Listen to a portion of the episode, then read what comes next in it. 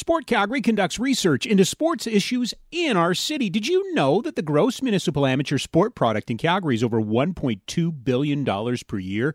Visit sport calgary dot c a to learn more.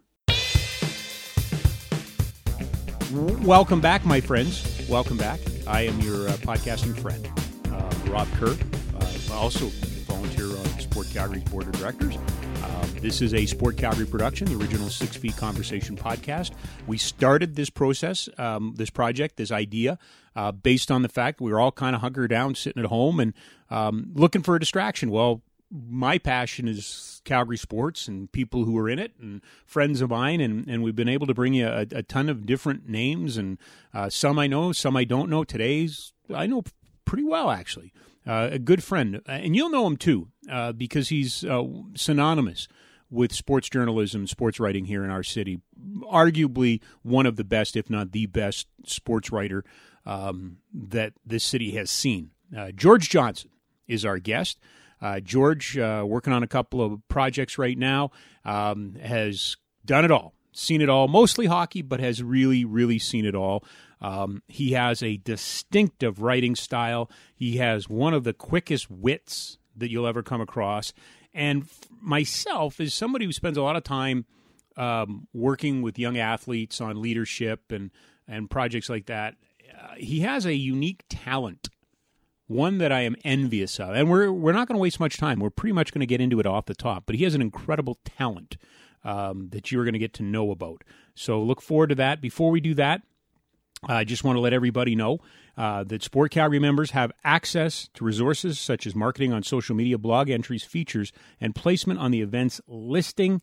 Become a member. It's easy and it's free. Visit w w w dot sport calgary dot c a slash members. All right, here he is, the one, the only, shaky George Johnson. If it wasn't for her, I mean, we'd be doing this by smoke signal or semaphore. I, I was going to semaphore. You that was literally the physical interpretation of behind every great man, there's a great woman.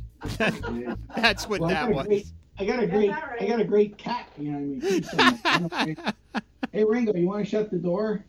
Just in case somebody... There's going to be some screaming and some blue, blue language. Uh, Goodbye. Okay. Goodbye, Rita. The cat's in the recycle bin, so that's okay. You're recycling cats now? That's what this has oh, come to? He's in the paper bin. Here, come here, Figs. Say hi to Rob. There you go.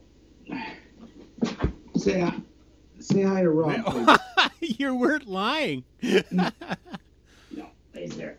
I would show you Dolly, but that eighty-pound uh, lab is sitting on my feet right now, and I don't feel like wrestling her. Can't feel your feet is what you're saying.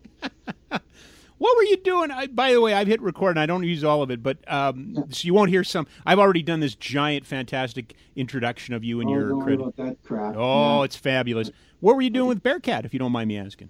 Uh, well, uh, since I have nothing else to do yes. at present, uh, I'm working on uh, finished the N F L book, as you know. Okay. That yeah. And that one was with Al? Yeah. Al Mackey. Uh, okay. So I'm doing a Bearcat book uh, for Triumph.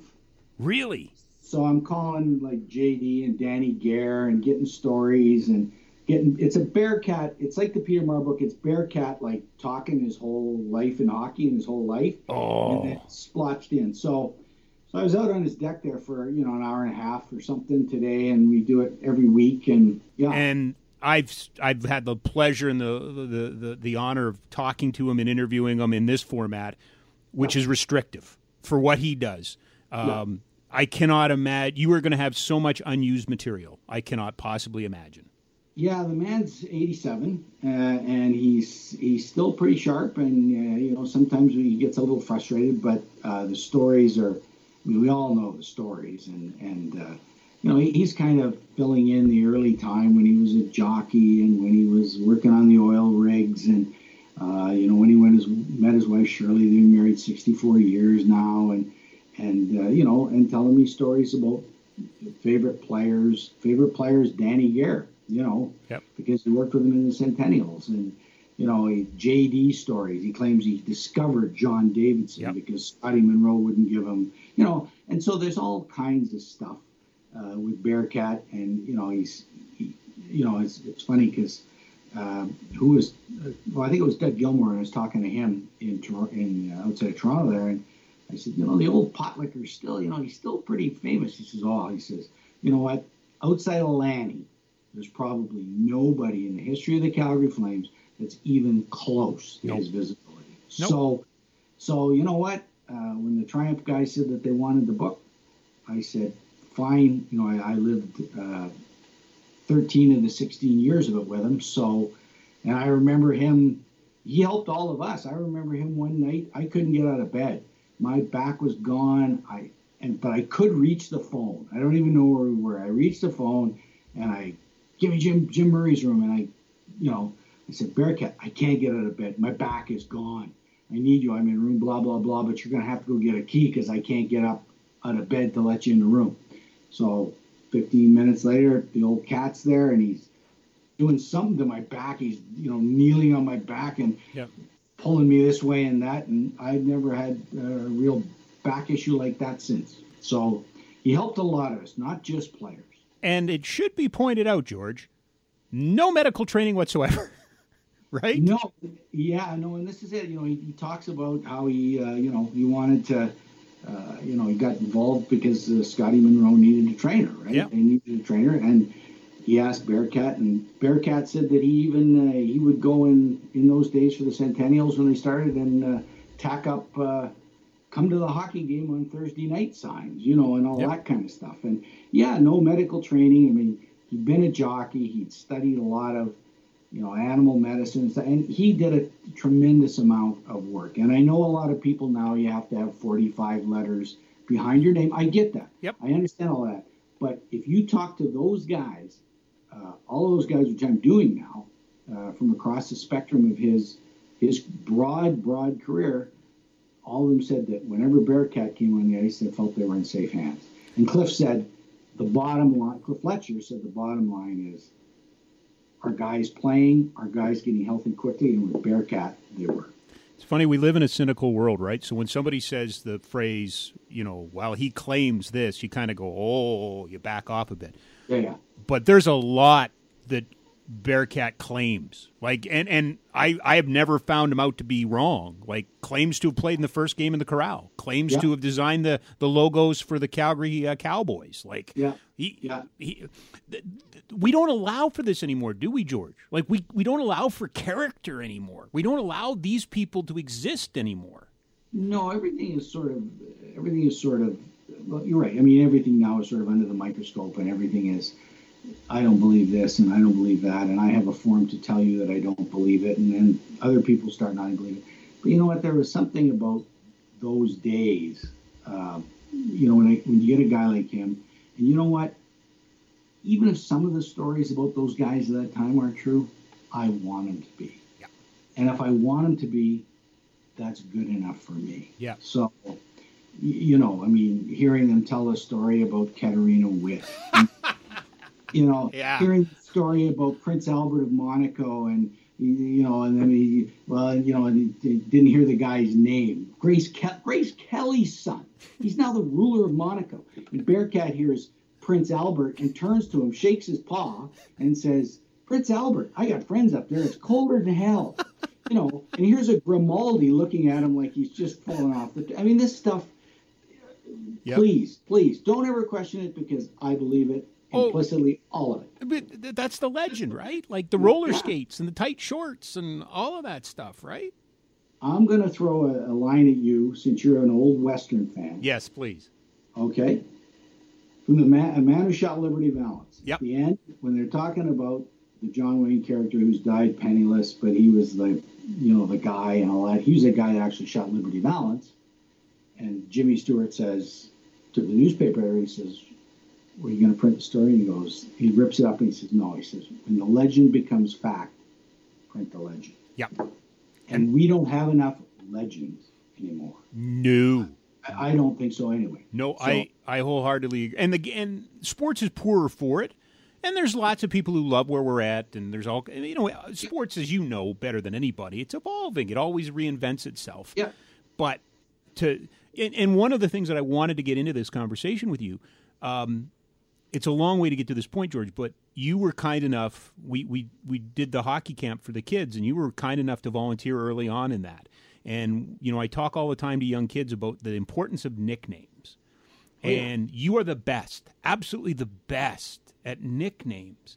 But they have meaning. It's not I E at the end of the name, right? Like, that's where we are at sports. Oh, it's, you know, it's Monty and it's Broad, it's and all that.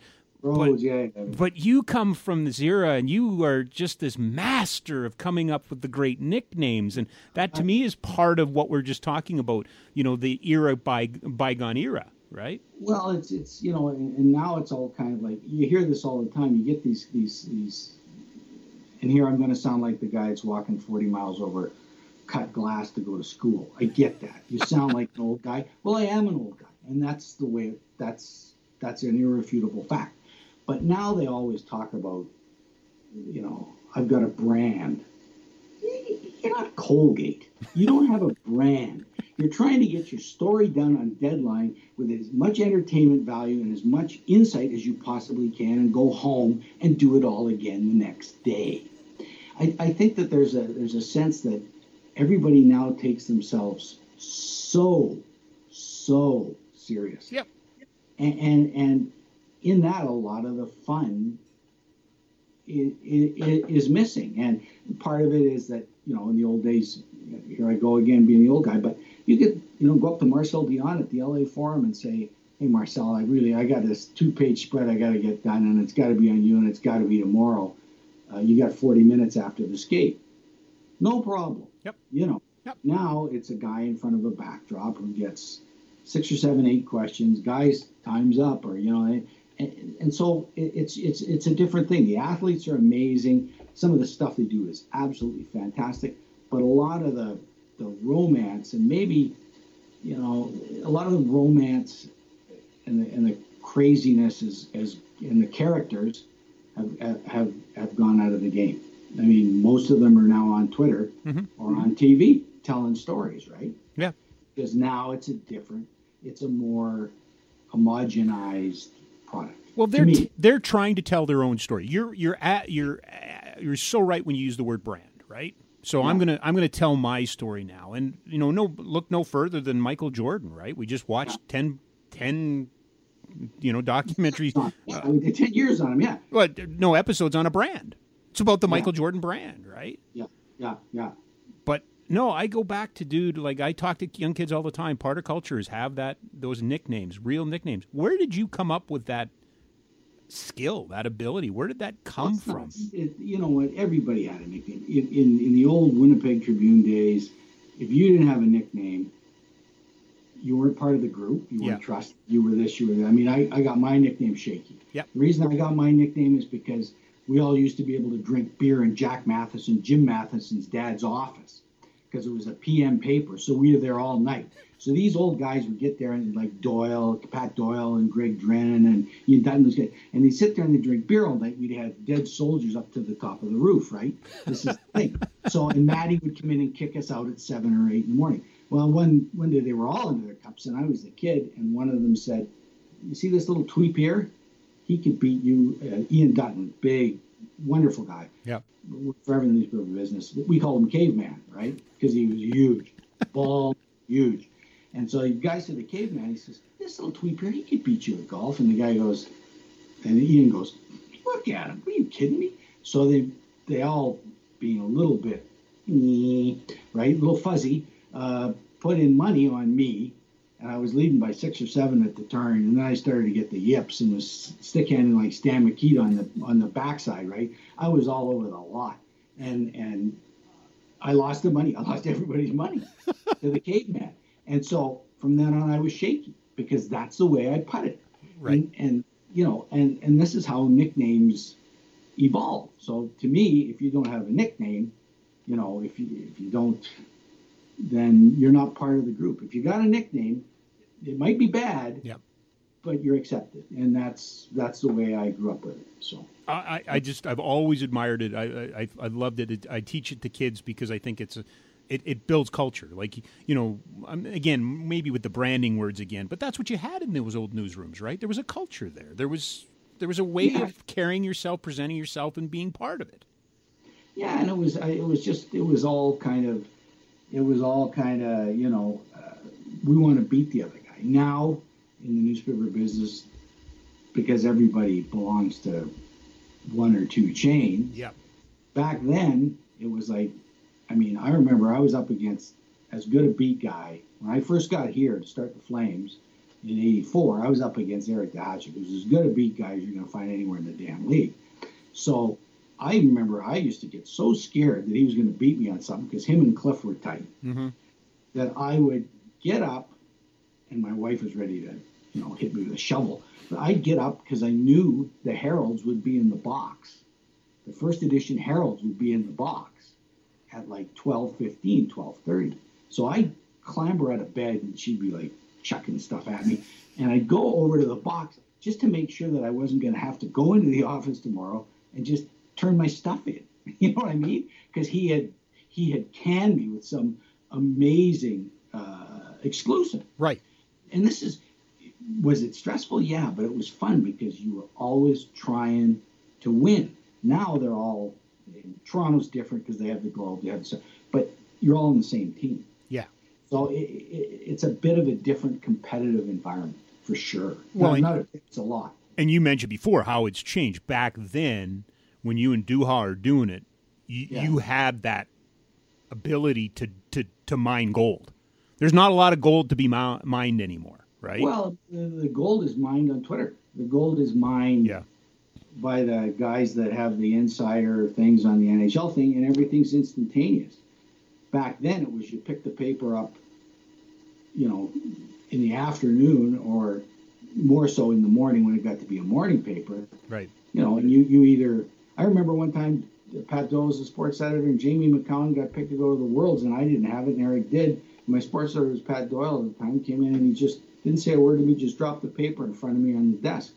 McCown going to Worlds. Well, I was five foot six, but I felt like three foot one, right? And, sure. And that taught you, because you didn't want to get your head kicked in too often, because that meant you were going to have to go do something else. And this was such a wonderful job and such a wonderful environment. And you got to do all this crazy crap that everybody else wanted to do that you made sure it didn't happen again. Yeah. That's all.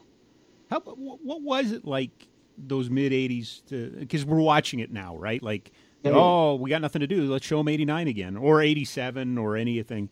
Yeah. But what?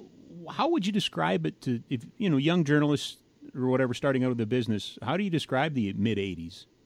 Well, it's just different. I, I mean, they were all commercial flights. Yeah. We were on them. You would come in, Doug Barkley would hand you your boarding pass, pre nine eleven, you know, basically... you know, very little security, at least compared to today. But you're on a flight with, you know, I remember sitting beside a guy who was a, a, an offensive lineman for the Phoenix Cardinals one time.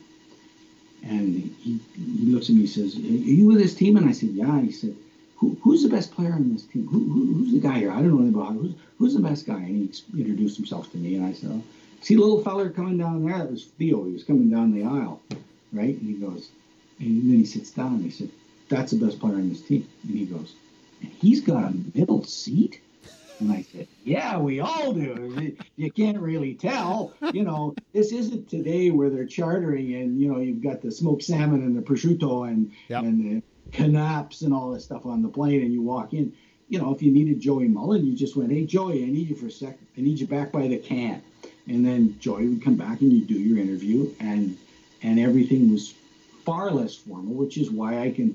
you know, von Hokenloo in Sweden, and the first thing out of his mouth is, what the hell do you want? You know, I mean, this is a, I'm glad I lived that time. Yeah.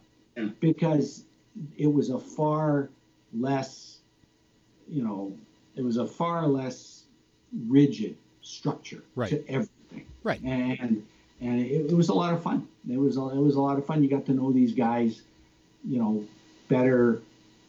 And I, you can say one's right or one's wrong or whatever, but it was just different. Were you, and I'm I'm glad of the difference, and I that I live the difference. That's all. Was there, a, for lack of a better term, a code, George, or were you a secret keeper at all in the sense of, because you had different access, that you understood certain things were, were on the record, certain things were off the record, we didn't talk about personal lives and things like that? Was it more like that? You know what? honestly, Rob, I, I think it was less so of that, and the only reason is because I'm not running in the same circles as these guys, right? Okay. Yep. And, and and there wasn't Twitter, and there wasn't a bombardment of four thousand pieces of information coming at you in a millisecond, right? I mean, they went their way, we went our way, right? And and that was kind of the way it was. I mean, you know, the Theo stuff when the, the Graham James thing started to happen, I mean, we could tell some things, but he didn't want to talk about it at the time. Right. So we respected that. Well, you know, I remember telling Vernon one time, I said, you know, Mike, I don't care what you do as long as you're not doing it, you know, uh, you know, on, on Stephen Avenue at six o'clock in the morning and everybody in Calgary can see you. No, it's not my business, right? If it affects your play on the ice, it's my business. Right. Right. Okay. To me, that's that was kind of the the line. But I remember, and this is perfect. Remember how difficult time Bernie had here because mm-hmm. he was from yep. Calgary and all this, and people would find fault. You want people in your hometown to do well, but not too well, because you know. So I remember sitting at the Trib. I'm at the at the at, not the Trib. I'm sorry. At the at the Sun, and I get a call. Phone rings. I pick it up. It's some guy's talking about Mike Vernon, and he's causing a disturbance at a bar down here in the Northeast, and you guys better come down, and this is blah, blah, blah, blah, blah, right? And I'm going, okay, fine. I knew exactly what was going on, nothing. So I put it down. This is an honest story. I'm not kidding you. Within fifteen minutes, some I get a phone call, and some guy saying, Mike Vernon's out on the street here in the Southwest and uh, the Northwest, and, and I thought, what did he do, get in a plane? So it, it was just, so... You you really had no idea, you know, what it was, and you had to sort of take everything uh, with a grain of salt. Was there all kinds of stuff that went on? Probably. Yeah. But you you know what? I mean, like I say, it, to me, they all had private lives, and and you know, if if it didn't affect their, their performance on the ice, it was none of my business unless they wanted to share it. Yeah. Yeah. That that was it. I don't think there was any there was any tangible. Well, I'm not going to say. I, I don't. Re- I don't honestly remember anything like that. I mean, honestly, I don't. Right. But. No, Mike Rogers would often say to me that it was a different league because everybody knew everybody. Yep. Right. That that nowadays there's so many guys in the league that even other players don't know them. It's just distant, right? Yeah, yeah, is yeah. That... No, and it is. And you know, I mean, the Oilers. I I, I spent eighteen months up in Edmonton. You know, covering as a backup writer, covering the Oilers, lost their, lost to the Islanders, and then won their first cup, right? So I was the backup. I always got the visiting dressing room. I was a lucky guy that got the visiting dressing room when the Chicago Blackhawks went in there and Murray Bannerman got beat ten nothing on his birthday. That was my job, right? I had all the good stuff up in everything. So, but, you know, I mean, you know, I, I can still phone Paul Coffey and, uh, at his cottage if I need something, and And, you know, he's he's fine, and, you know, you, yeah. you talk. And, and that makes it sort of different because basically now it's tough to even know the guys on your own team because it's never the never the twain shall meet kind of thing, right? Right. But back then it was a little bit, it was a little bit different. What I don't know about that era, and I don't know if you can help me with it, were, were you covering Stamps in the off season, or were you just doing hockey? Uh, I was mostly Flames. I mean, I I would plop over to, to McMahon every once in a while. When the Al Ruckerber was our beat writer over there. Yeah. Larry Tucker was a columnist. So, you know, uh, basically, no, I mean, they did Stamps. And it wasn't like today where you throw everybody at the major beats, right? There's two major beats. Everything else kind of gets forgotten. Right. Right? Yep. Back then, you know, the... The, when I grew up in the Winnipeg Tribune system, right, the Winnipeg Wesmen Classic was the big basketball tournament. Sure. Right? Yep. I would cover the Wesmen, and I cover the Wesmen Classic, and it was on the break. Even if the Jets played, if Patty Doyle was off in somewhere covering the Jets, it was on three, and I had the, I had the break. And that was great because it allowed a young writer to be have have to force him to, to write better because more people are looking at his stuff because you're on the front of the you're on the front of the section, right? And and you know it helped you, it helped you. You know it, it helped you learn how to write. So, but yeah, yeah, no, it was.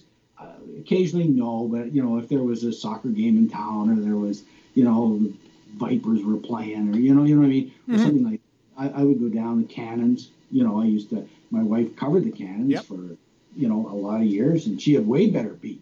She'd go off to Phoenix and Vegas, and I was going to Minneapolis in the dead of winter, and you know. So I'm wondering who actually had the good job, right?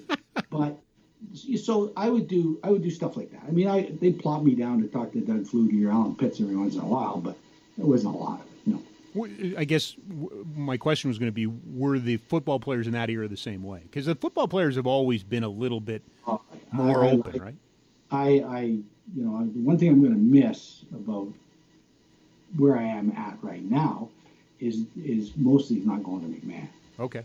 Because ev- everything there is, is relaxed. Everything is different. Everything. I mean, if if if you you know if say seven of us want Bo Levi Mitchell, he'll do seven of them. Yep. And if I'm seventh, he'll sit there and wait till I'm done.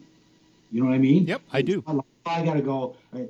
Occasionally there's a meeting or something like that. And yeah, okay, get that. But it's like, if you want to wait till after the meeting, I'll come after the meeting. So I miss that because it, it is closer to the old N H L, and it's always been that way. I mean, the guys have been fantastic. If, if you ever find a better quote than Josh Bell, please bring him to me. The man is the man is Theo Fleury good. He's all world. Anyway, so yeah. Uh, with George John- with George Johnson, just a reminder, Sport Calgary members have access to resources such as marketing on social media, blog entries, features, and placement on the events listing. Become a member. It's easy and free. w w w dot sport calgary dot c a slash members. George, what kind yeah. of athlete were you growing up? Awful. Yeah. I just told you I, I like seventeen putted like I know, but I know. I mean, I played soccer. You, you know, you yep. know me, Robbie. Yep. I'm a, I'm a, yep. I'm a footy boy, and, yep. and I was a George Best fan growing up, and, and I played, and I guess I was competent enough to play in a couple of Manitoba under eighteen teams, right? Nationally, nothing wrong with that. Oh, just a little, a little annoying little Dorcas, right? But you know, and then I got a job in a newspaper, and the newspaper, you're working nights. So everything, um, hockey, I was, but I lo- I always loved sports. I loved Muhammad Ali. I cried when he lost to Joe Frazier the first time. I loved Georgie Best. I loved Jack Nicklaus. Okay. I loved, my dad loves sports, right? Yep. In fact, this is, you'll get this because this is a sports. This is where you know sports is important. We're Saskatchewan Roughrider fans. If you say Ron Lancaster to me now, I will get off this chair and get down on one knee because I still do it. Okay. So, we were, seventy-six Grey Cup. That's the it was seventy-six or seventy-two. The Tony Gabriel one. Mm-hmm. Ted, okay, so I'm watching this with my dad in the living room in our condo in Winnipeg, and it happens. This unthinkable thing happens, and I'll, I'll you know how things that your parents do or always stick with you. My dad got up, and I'm, I'm pretty young. I'm you know I'm fifteen, sixteen. This is your dad, and he got up. He didn't say a word, and we had these long flight of stairs. He stood up to the condo, and he walked all the way up to the bedroom and shut the door. Not a word, not a word. And so I'm beaten up there to see what the hell the matter with Jer is, right? And my, my mom goes in, she puts her hand in, and she goes, I'd give him a few minutes if I were you. And that to me, right there, that's what sports is all about. Right. Sports, as unimportant as it actually is, that's the power it has on you. Give him a few minutes. He needs a few minutes. Yeah. And I've needed a few minutes over my, you know. Sure. Yeah. In and your fandom. All, yeah, and that's that's that's what makes it special. So was I much of an athlete? No. Was I a fan? Yeah. So help me out with this. You grew up in Winnipeg, right? Yep. Why Saskatchewan then? Why not the Bombers? Oh, my God. I was born in Regina. I like to say I crawled out at six months old. Uh, we did. We moved as a family. Um, yeah, yeah, no, uh, because my dad worked at C K C K Regina. Gotcha. And, okay. Yeah. And, and and we grew up Rider fans. We, yeah. you know, uh, you know, George Reed, Jack Abenshin, and, and Ted Dushinsky, and all those guys from the sixties. Uh, you know, I, I still have somewhere downstairs uh, uh, uh, uh, serving plate from their... from their uh, big uh, uh, dinner thing after they won in sixty-six with all the guys' names scrawled on it. Oh, wow. You know, that kind of stuff. Yeah, yeah. So, no, Riders. It was always Riders. Riders and Jackie Parker. Okay. Jackie Parker was another guy that I knelt down. I didn't know what he looked like, but if you said his name, I knelt down. And that was that was the way it was in our house, right? So that's okay. So was sports the connection to journalism? Was that why you became a, a, a writer? Well, there was a guy named Stan Hellier, who was an amazing guy, uh, uh, who was my uh, my pre-com prof, my writing prof in Winnipeg at River Community College. And he, he freelanced for the Free uh, Tribune, sorry, Winnipeg Tribune. Yep. And Stan had interviewed, Stan had pictures of himself when he was with the Toronto, I think it was the Star in the fifties, interviewing like Marilyn Monroe and Humphrey Bogart. And it, I mean, we were all just captivated. Stan was like the guy. And he got me, he phoned Jack Matheson and said, Matty, you're looking for a, a kid. And, you know, here here's a kid. Here, here's a kid. He's keen. He loves it. He'll work his butt off for you. I don't know if you'll be any good, but here you go. Right. And so eventually that, that call came while I was still in school. And I started the Tribune and finished my school and, and was doing on-the-job training at the Trib. How does it work for a, a writer, George? Because, again, I, I've established that you've got a, a real style. Like, I can, I don't need a byline. I can read a story and know this is a George Johnston piece. Yeah. When yeah. I got into broadcasting, some of the best advice I got was, don't be funny. Just don't worry about being a comedian. Work, yeah. get it, and yeah. then that comes. How did it yeah. work for you? Like, how do you grow into the persona that becomes your writing style? Oh, you know, I, I was lucky. Jack Matheson, Jimmy Jimmy Matheson's dad. Yep. Fabulous writer. Fabulous writer. You had him. We had guys like Jimmy Taylor, who might be the best, late Jim Taylor, who might have been the best Canadian writer I was. John Robertson was working. Yep. In Calgary at the time, in Winnipeg at the time, right? Yep. And, and, and Robbie could make the words dance. I mean, he was he was like a you know he was like a marionette guy. He was pulling the strings, and, and so I, I always enjoyed that. I, I, I enjoyed, you know, I enjoyed the I I you know, even more. It sounds stupid, but even more than what it was about, I enjoyed the fact that someone could take something and I look at it and go, man, that thing. That was good. I really liked that. And we had enough writers, a lot of writers at the time, who were still around, that the group before us, this, you know, our group, me yep. and Eric Hatching, those guys, Kevin Paul Dubois, those guys, uh, that were around to show us. I mean, you know, I'm sure those guys could all tell you about guys that they, uh, you know, and then we had great peers, guys like Al Mackey, yep. who could, you know, wonderful, wonderful, wonderful writer. And to me, it was the writing that I always said that if I wasn't doing sports, I'd, you know, I'd be doing food fronts and trying to make them read good. You know, I, that's kind of the way that, you know, you know, you take the bat, you take the batter and you put it in with the egg, you know, and all that kind of crap. So, yeah, so th- that was it. To me, it was the writing. It's it's always been the writing. That's that's what it is. I want to shelve the sports for a second, but I want to talk a little bit about, because my door to you, the, the way that we ever first connected was in a mutual appreciation for cinema and, and old movies and the relevance of those. Where did that come from, George? I mean, you know, you grew up in an era where it's not like you were watching videotapes and discs and stuff like that. In many cases, you know, you might see a movie and might not see it for years again, right? Yeah. No, I don't know. It's- I remember watching The Wizard of Oz once, and it went from color, went from black and white to color.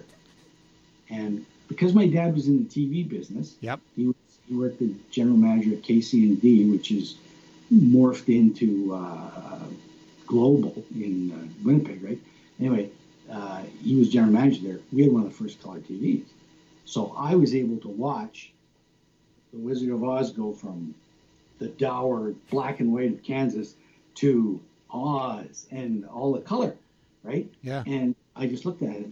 That's freaking amazing. I love that, right? And so then I started, like, you know, I started to collect old movie posters, right? I've sold most of them now, but mm-hmm.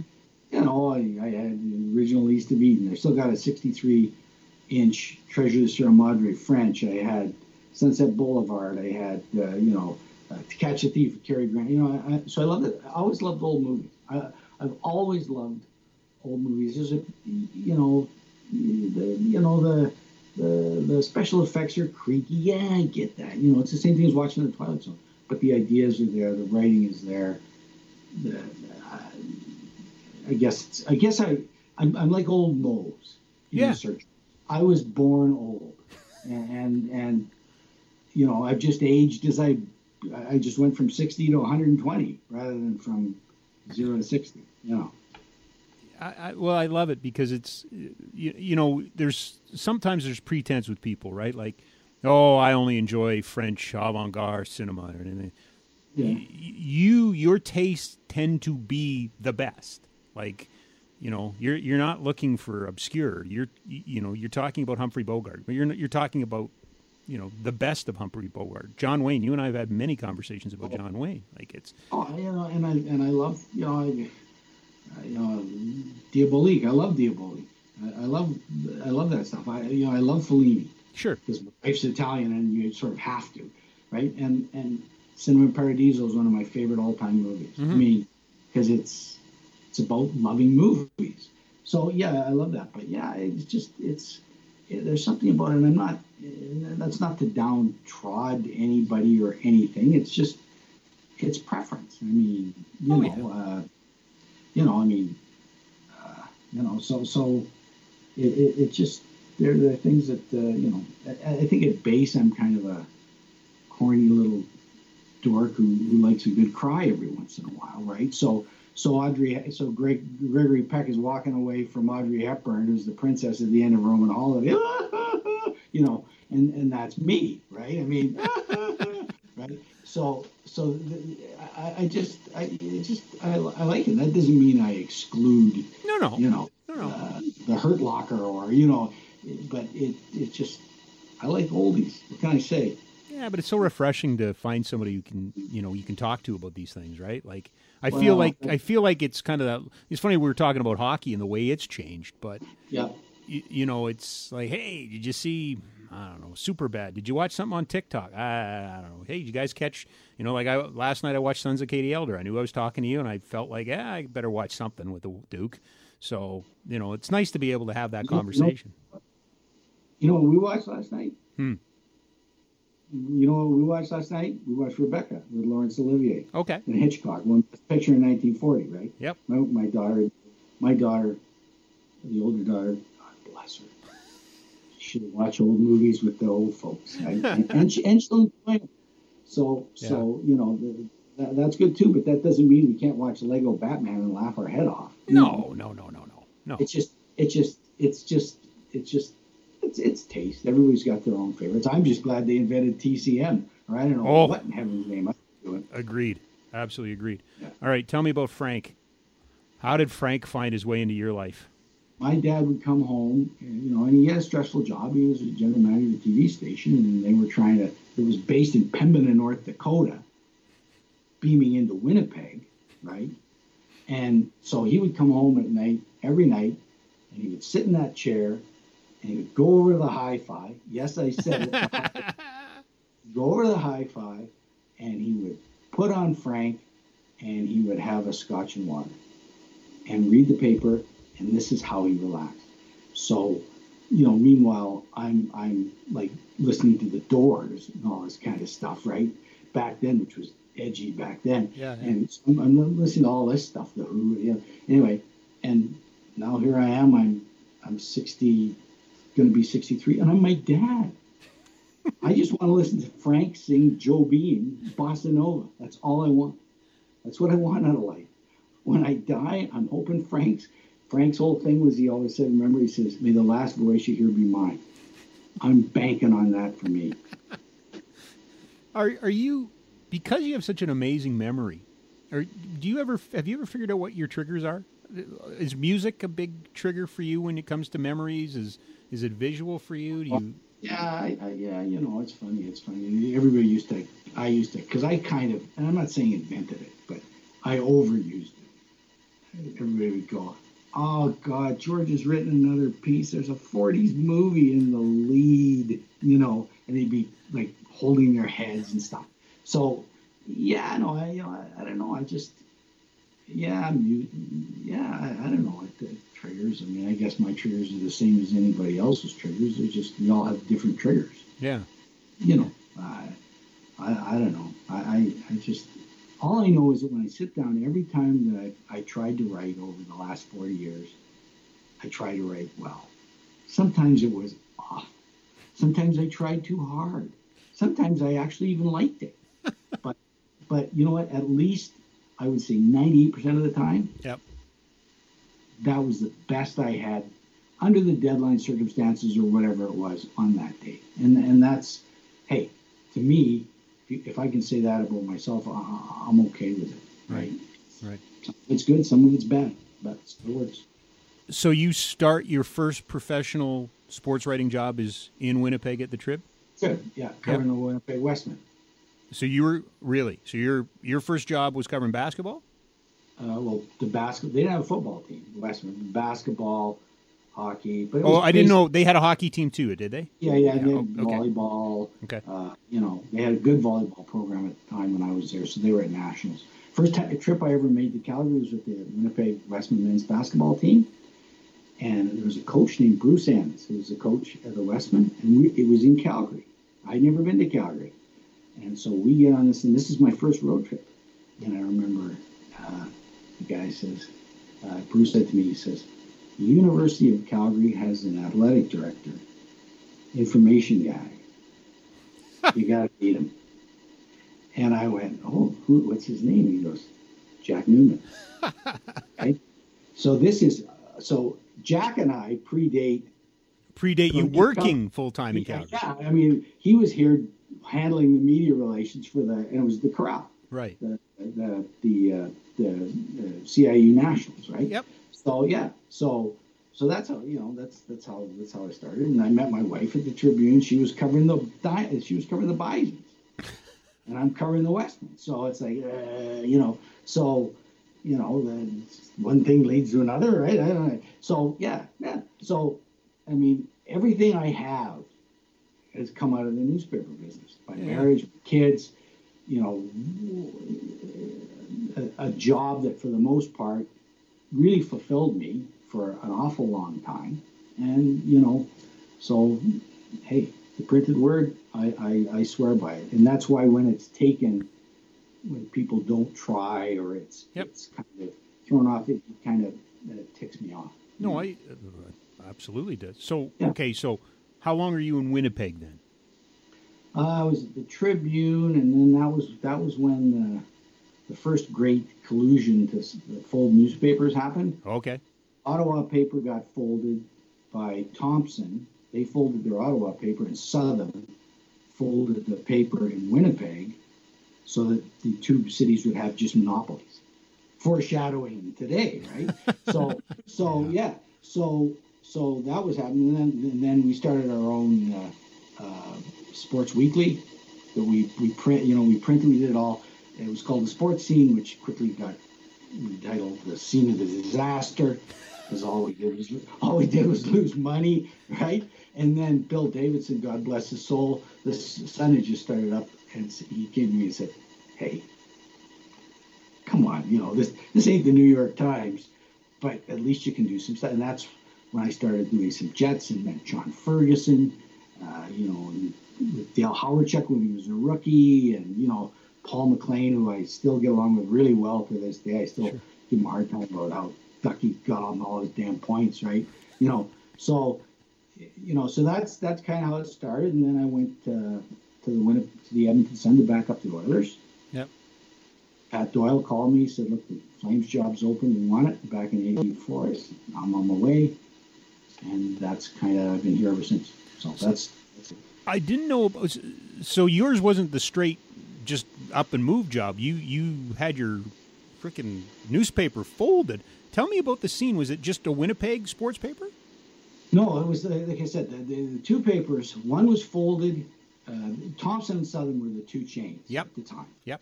Thompson decided, Thompson, and there was a big trial about it at the time, which of course came to nothing because that's what those things do. But the Thompson paper in Ottawa was folded so that we would fold the Tribune so that the Free Press would have a monopoly in Winnipeg. Gotcha.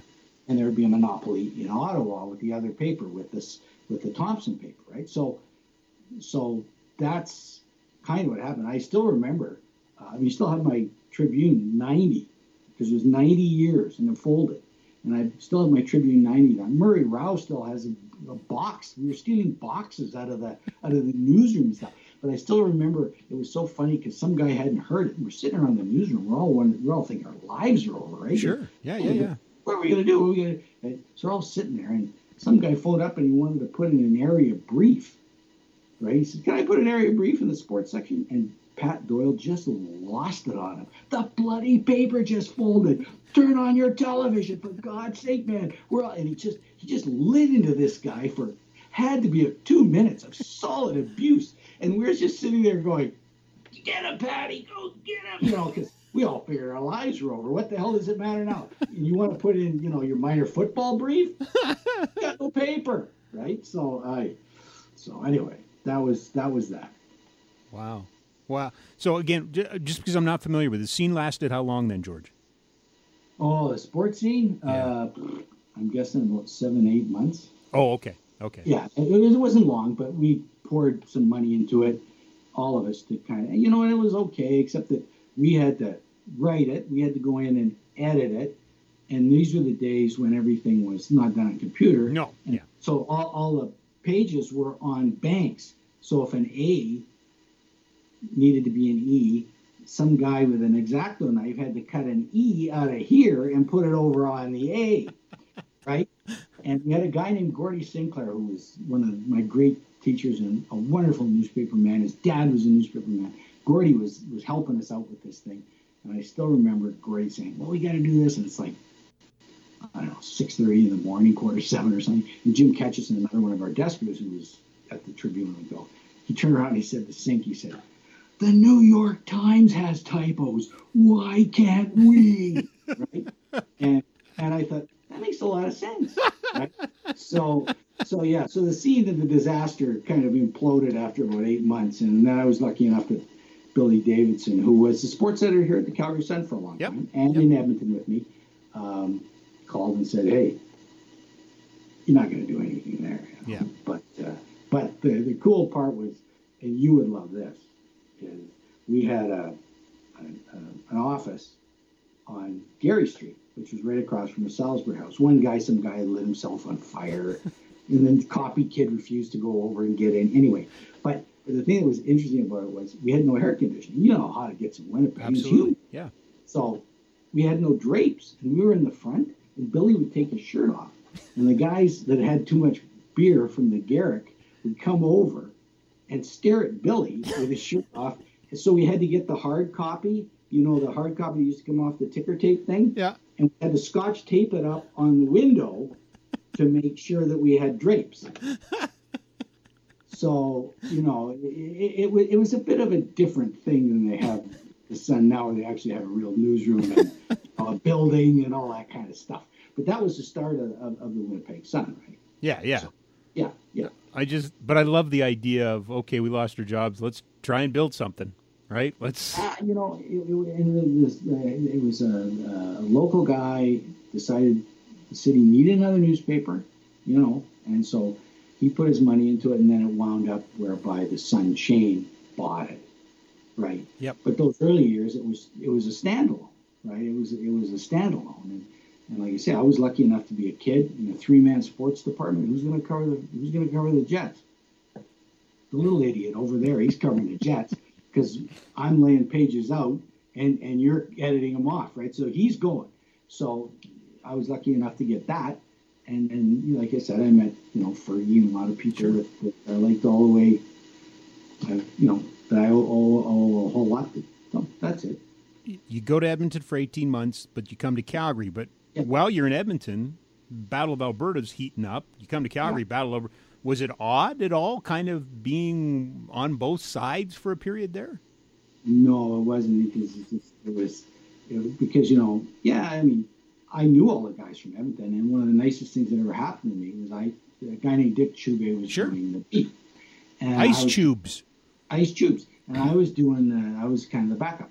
So I was like less than nobody, right? So I would show up every once in a while, and I just try to keep my mouth shut and, you know, do the stuff. And, and uh, it's true, and I'm, there's no doubt he's forgotten it, but I'll, I'll always remember, you know, Wayne Gretzky coming up to me and talking really loudly to me in the dressing room. Basically, what he was doing was showing all these guys in this room that this guy, you can talk to him. It's okay. Yep. I'm talking to him, so you can talk to him, Grant Fuhr, and you can talk to him, Paul Coffey, and you can talk to him, Glenn Anderson. And you know, then everything was was fine. And when I came down here, Badger didn't care if you were from Mars. You know, he was just trying to he was just trying to be Badger. Right? He was just he was just oh, what do you think? What do you think? We got him where we want. We're down three two. What do you think? What do you think? You know, so he was just like that. So no, there was no. In fact, I think it helped because I knew all those guys in that room, and there were so many. I mean, they played each other seemingly every second night, and they brawl all night, and they were such compelling games that I could go in the Oiler room, you know, and, and go up to Charlie Huddy and say, hey, you know, and he talked to me. Yeah. It wasn't like yeah. I was part of, it wasn't like I was part of the two-armed camps, which in a lot of cases it was. But, and like I said, it was different back then because everybody just talked to you. Because there wasn't a lot of us, you know. Was there a sense, George, at that time of, of how special that moment was? I mean, clearly one city's got more cups than the other, but the one went to two Stanley oh, Cups too. Oh, oh, yeah. Oh, yeah. You you just, every time it was like, remember the old heavyweight championship fights when Ali would say fight for it or something? And a whole paper for a week would be a build-up to the fight. That was the same thing with the Oilers and the Flames whenever they played. Because there was always something goofy going on. If Badger wasn't sticking an Oilers sweater on the backup goalie, you know, that, that they, they hadn't peppered in. And then Slat said, oh, he's a college coach. And Badger came back with, uh, I was I was coaching against the Russians when he was in his diapers. I mean, this was great stuff. I mean, even a little dope like me yeah. could have, could knew what they just get out of the way and let, let the game and let the moment and let the rivalry just kind of take over. One of the funnest things I did, and I still have it downstairs, is a twenty-four page pullout when I got everybody from the Battle of Alberta to that point, and I can't remember what year it was, to talk about it, past and present. And and it was it was so much fun. I mean, was, Marty McSorley told me a story about he was, remember when Jamie McCoun had his car crash, right? Yep. Okay. So Cooner's up in the in the press box because he's re- recuperating, and, and they, somehow they stick Marty beside him, which is like, really? You know, he says, and, and then he sort of said, he said, you know, and I, I talked to this guy. He was a nice guy.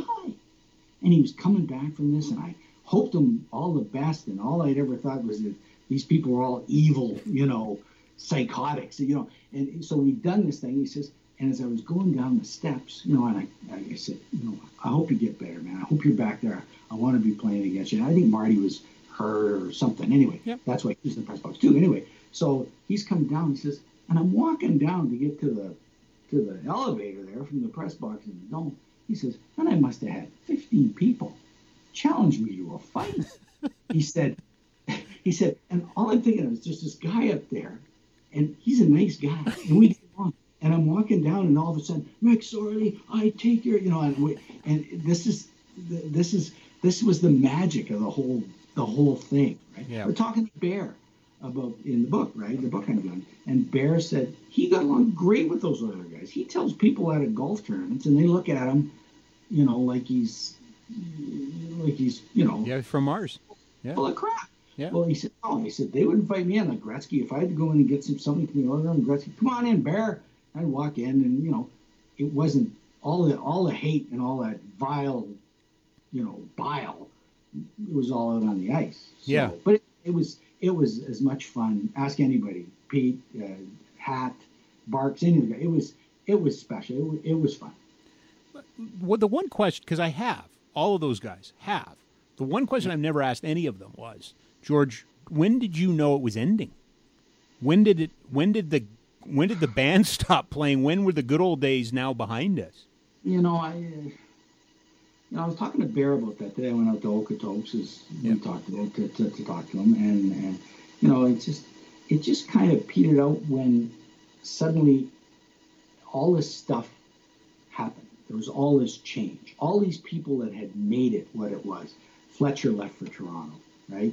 Uh, Gretzky went to Los Angeles. Um, uh, you, you know, it suddenly, uh, suddenly Pep was gone and his face washes. You know, him and Don Jackson. It was like every night they looked at each other and said, "You want to go now, Pep?" "Sure, Don." You know, and then they fight. Yep. So all of that was gone. And, you know, and, and it was things were changing and guys were were going and and then uh, you know the Flames, because of money, because of a lot of things, that team that everybody thought was going to be a dynasty ended up being one-off, right? But it started with, you know, Crispy was gone and, and, and Cliff left and, and the Gilmour trade happened and the Oilers were changing. It was just, it was almost like they'd come to this point, and and the ninety-one series with them, the last time they played the Oilers, easily the best hockey series I ever saw. It was, it was viscerally brutal. Yeah.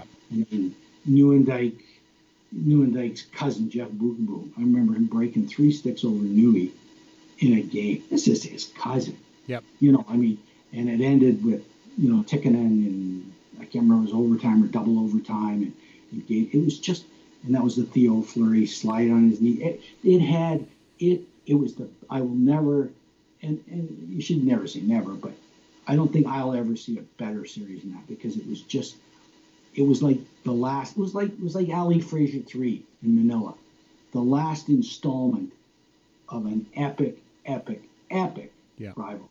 Right? And, and, and it lived up to it. It wasn't like it petered out and they played a couple more playoffs. It, you know, that was it. And it was an amazing, amazing, amazing series. No, and everybody was throwing haymakers.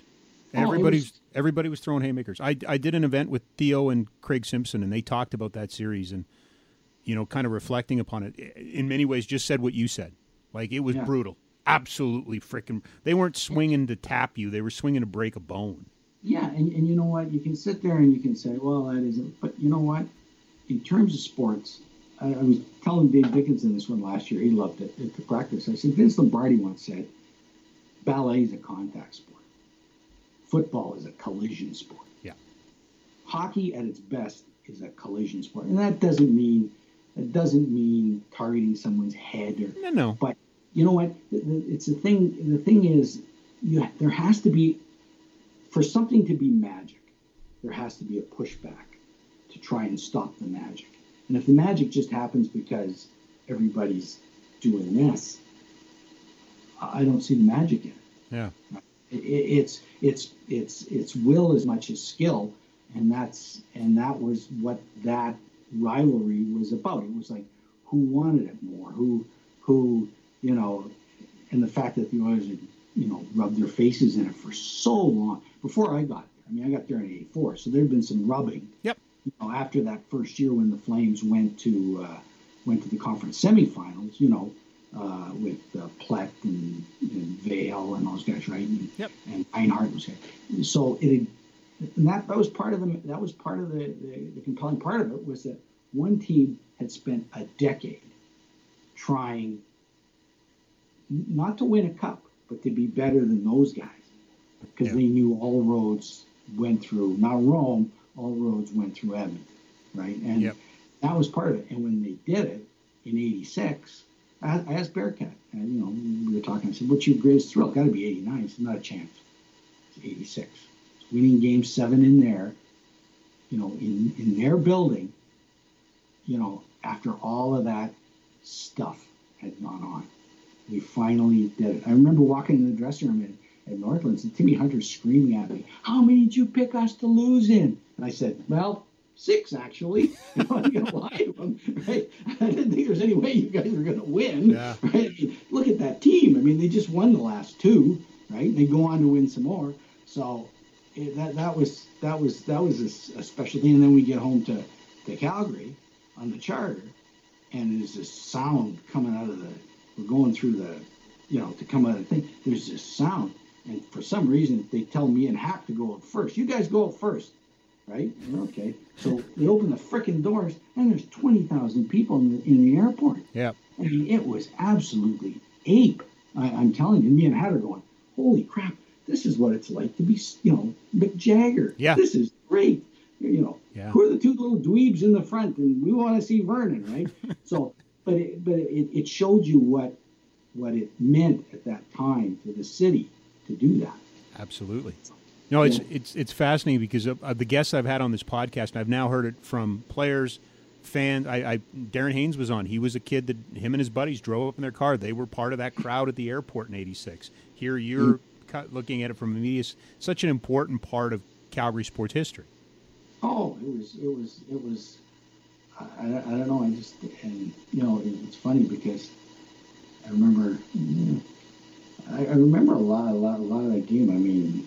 It was the whole thing. Was I remember Curry having to stick on the puck right at the end. Yep. One of the greatest snipers in history, and he waited. To, you know, he just a second or two too long, and the buzzer went. Yep.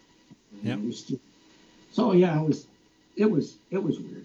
But what okay. what was your eighty-eight experience? What what was your Winter Games experience? Oh, my my Winter Games experience uh, was uh, I covered the hockey. Okay. And. The problem was Canada had beaten the Soviets at Izvestia, yeah. which in re- retrospect looks like a big setup. Because, you know. So anyway, uh, so they beaten them. And so people were picking them to win, right? And that was like Mark Habscheid and Kevin Dahl and Sean Burke was in that yep. and, and all that kind of stuff, right? And uh, remember they, they had that thing where they uh, allowed NHLers. So Pep was there, Andy Moog was there, and I I think Steve Tamboli. Randy, was Randy Gregg? Uh, yeah, I can't. Yeah. But but Respect. It was only a couple. It was only. Th- yeah, yeah, yeah, yeah, yeah. There was two or three of them, right? Yep. Noel was one of them, I remember, and Pep was one. Yep. Right. So, um, yeah, it, but uh, so I covered it, and then they got to the big showdown game, and, and Makarov, Krutov, and Larionov just took it over, right? Can't remember what the score was, but it was bad. And it was like, you know, it was like, so they did that. But then I, I was, I, I got that back in two thousand two and because I covered the hockey in Salt, Salt Lake, Lake when, yeah. they, when they ended the fifty. And that was cool because there was, you know, uh, because Theo was there. Uh, Newendike was with Dallas at the time, I think. He was there. Uh, McInnes was there. So there was, there was, and Jerome, of course. And Jerome was there, was there yeah. yeah. Yeah, yeah. So there was a lot of Calgary connections, and it was easy to write because, you know, it, it was been so long, and we had all those Calgary ties. So yeah. But yeah, that was my my eighty-eight was was that uh, I was looking through my clips. I was trying to throw a lot of my clips out because, like, you know, I used to keep everything, but I'm keeping some of the stuff that you know that, that meant stuff, and and, yeah. and that, that you know that was one of them. The two of them was covering hockey at the Olympics was fun. So, you know, obvious, and you, you know, I don't want to downplay it. You were there right through two thousand four. I mean, you you were there for the young guns. You saw all that. But I, what I am yeah. curious about, George, is the other opportunities to cover sport in Calgary that you've had.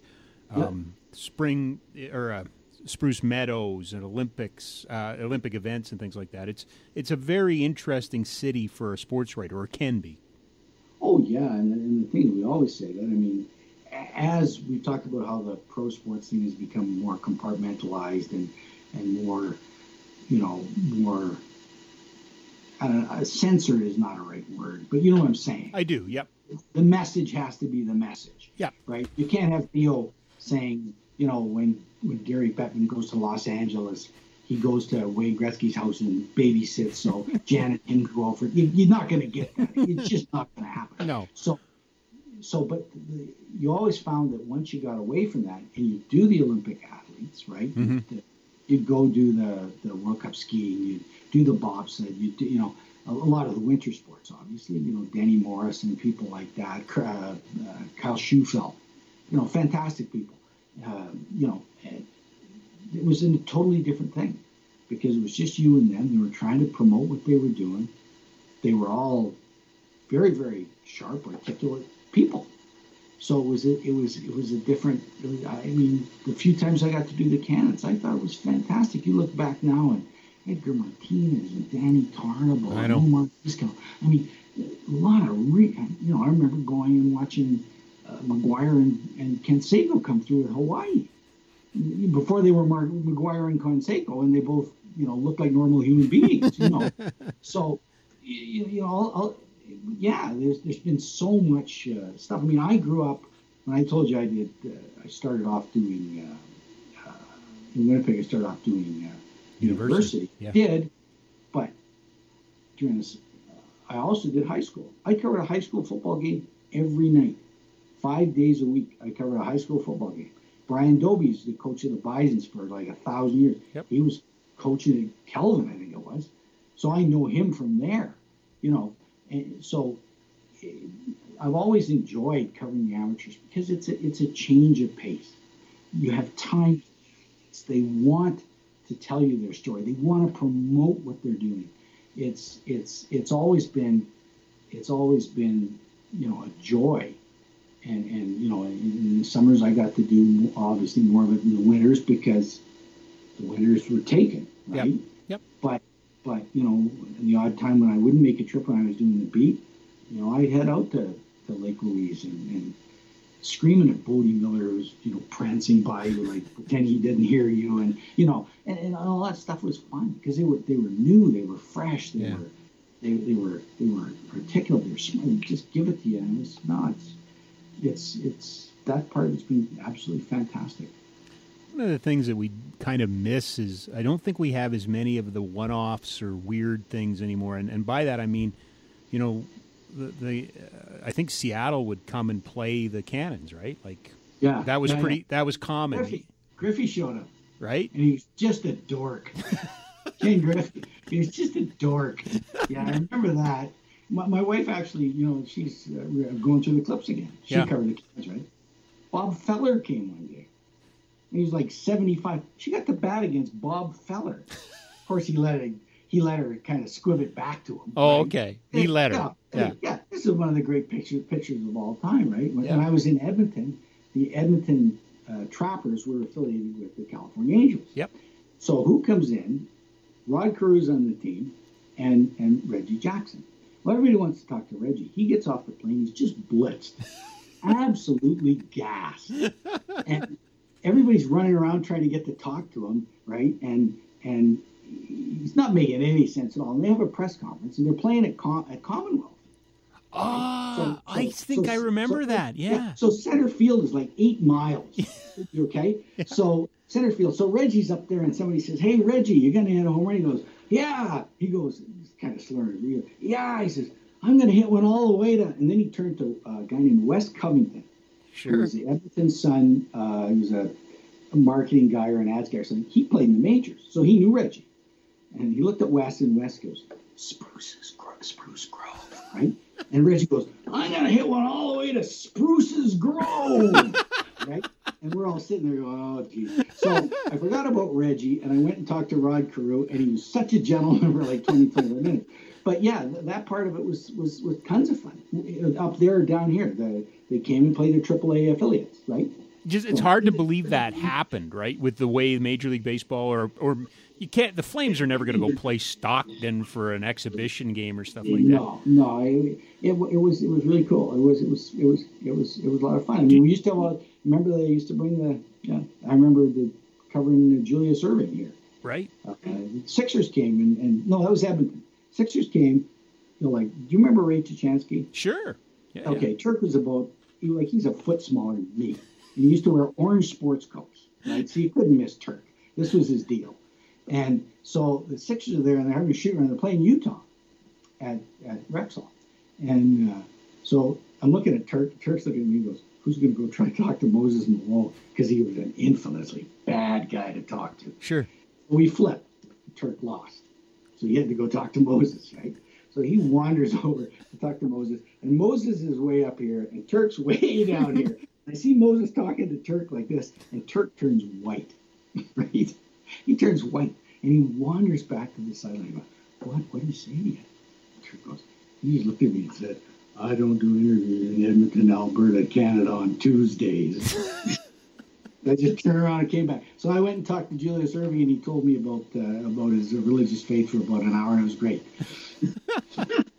But those those were fun. Those were fun times. Right? Not a Calgary story, but I wondered, and I've never asked you this. Um, I remember one of the first kind of things on T S N when it was a sports network was Muhammad Ali and Dave Semenko. I didn't. I wasn't there for that. No, you weren't, eh? No, but I, I did get to talk to, I did get to do a couple of pieces with Sugar Ray Leonard. Oh, okay. And he was the the, the, the welterweight champion of the world, because the guy that managed Sugar Ray Leonard also managed Sean O'Sullivan. Yes, Canadian the, legend. The Irish-Canadian guy. Yeah. So, and Sean fought a couple of times in Edmonton. Right. And so uh, I can remember getting on the phone with Sugar Ray Leonard at his training facility, where, wherever it was, and him saying, "What's this stuff about Ali fighting a hockey player?" I, went, I went, well, apparently it's true. I don't know how or why, but apparently it's true. So yeah, no, I didn't. I wasn't there for that. I think I was. I was. I was. No, I just. I kind of. That was all Jonesy.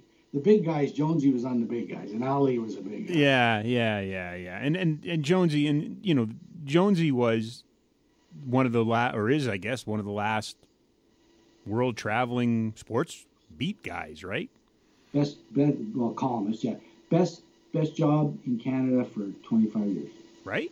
You know. Oh yeah. Oh no question. I mean, Kurt Browning was born in Carolyn, but uh, you know, if he'd ever flown over Edmonton, Jonesy said he was from Edmonton, and he suddenly became a local. Right?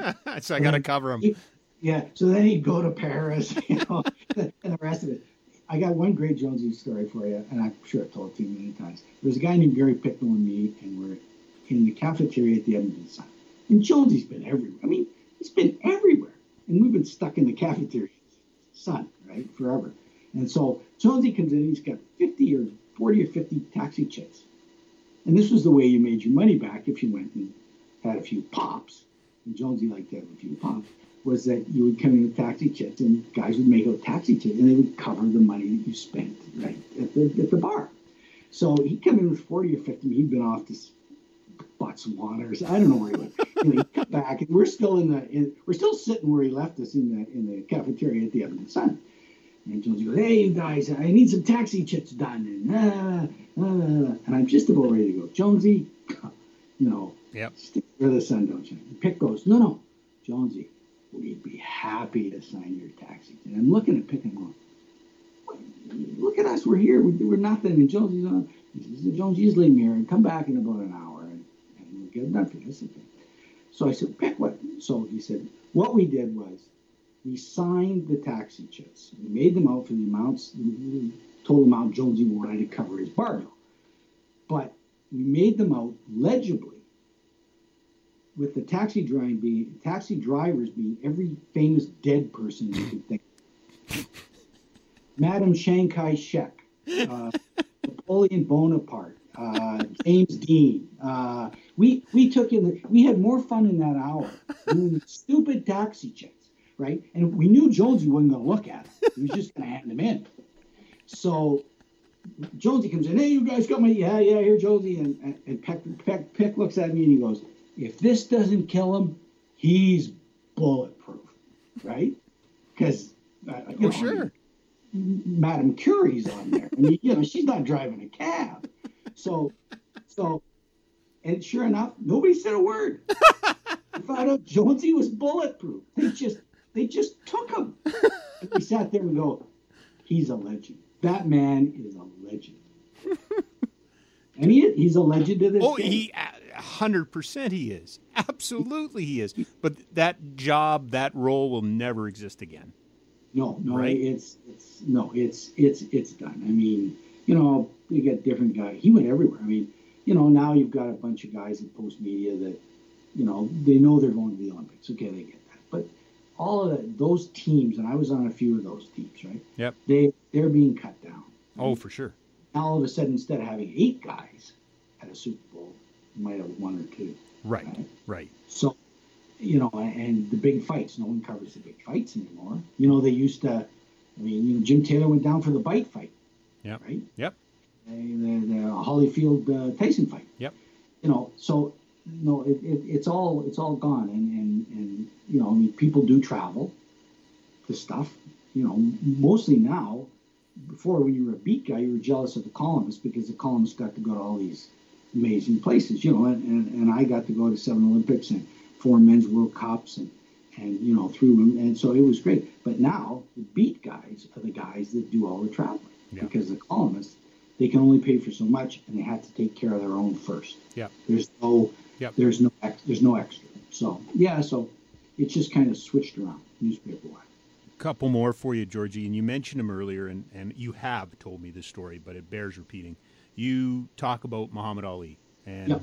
what a hero he was for you and everything like that. Um, but you got to meet him, right? You got to meet your hero. I did. I did. Yeah. Do I got to tell this again? Yes, please. Oh my God. Okay. Well, I saw him fight twice. Uh, the first time was, uh, second time was the Holmes fight in uh, Vegas. Yep. Which, by the way, was funny because Holmes came here, Larry Holmes came here for the Italian club there. Mm-hmm. That's right. So I got to do a Larry Holmes fight. Uh, sorry, an interview, yep. a piece with Larry Holmes before the dinner. So I get in there and I sit down with him and I introduce ourselves and I said, I want you to know you made me cry one night. And he looked at me and went, the Ali fight? I said, you made me cry. And he was laughing. He, was good. He said, a lot of people tell me that, right? Yep. But so I saw fight Holmes. It wasn't much of a fight. It was at Caesars, but I did see Sinatra then too. No. Same same trip. Frank.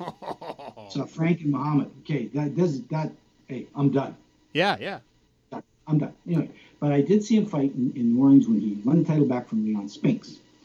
And you had to see, and we've talked about this before, you had to see a, an alley fight was just different. I covered Olympics, I covered World Cup. It was different. It's a spectacle. It was, just, it was a spectacle. It was like New Year's, it was like uh, Mardi Gras and New Year's Eve on, on uh, Bourbon Street. John Travolta was there. We saw him. We saw all these people. They were all there for this fight, right? And Ali wins the fight. And so the next day, we're going back to Winnipeg. I'm still in Winnipeg. We're going uh, New Orleans, Chicago, Chicago, Winnipeg. Well, I'm standing there, and I'm still floating. He's won the fight. He's won the title back. And then you hear this, champ's coming, champ's coming, champ's coming. And we're all looking like, what the heck? And here he is. He's on our bloody plane. Not a charter, not he's on our plane. They've got all the first class seats booked off. Okay, first thing he does, he buys everybody on the flight champagne. this is this is compliments of Mister Ali. Oh, oh. But then Kurt, Kurt had, I seen a lot of stuff over forty years doing this thing. I've never seen this before. Everybody, and I mean everybody in in uh, economy, got up and went to the front and got his autograph. Yeah. We're talking about nuns with their sickness bags, and you know, and people with uh, flight magazines and, and boarding passes. And I luckily had a couple of posters. Yeah.